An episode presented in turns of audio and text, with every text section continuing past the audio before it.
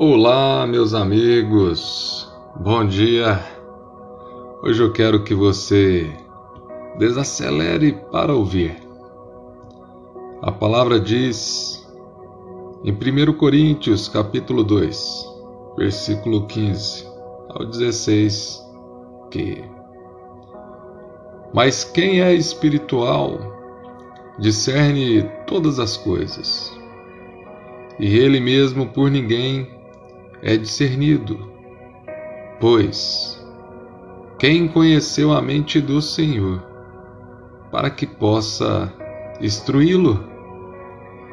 Nós, porém, temos a mente de Cristo.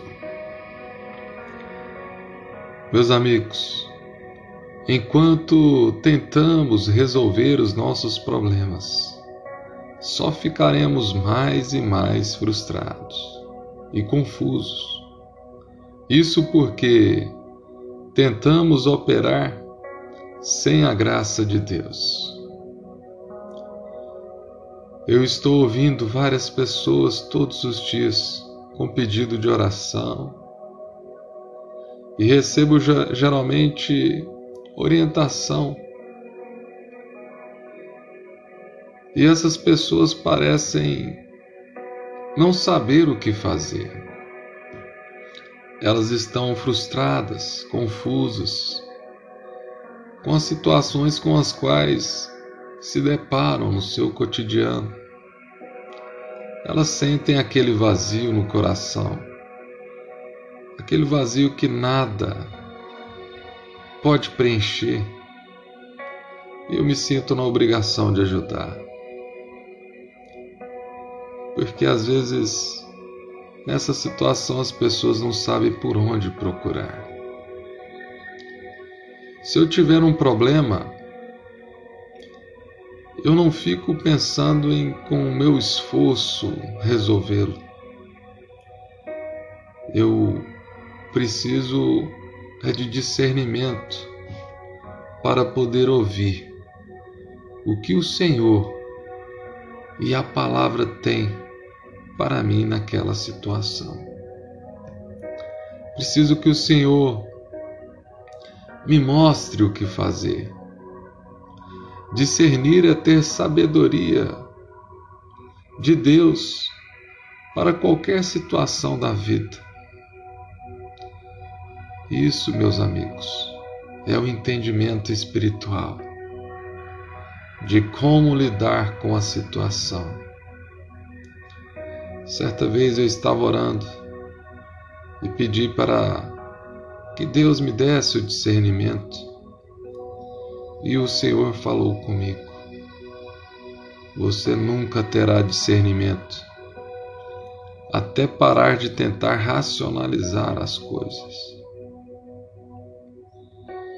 Meus irmãos, o Senhor disse: Eu vou te livrar da racionalização.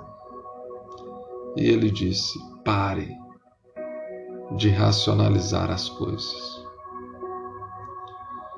Se você está tentando entender tudo na sua vida, deve perceber que isso é simplesmente um hábito, um mau hábito. Um hábito que não lhe dará, dará nenhum sossego sua mente talvez seja como a minha, ou como eu costumava pensar.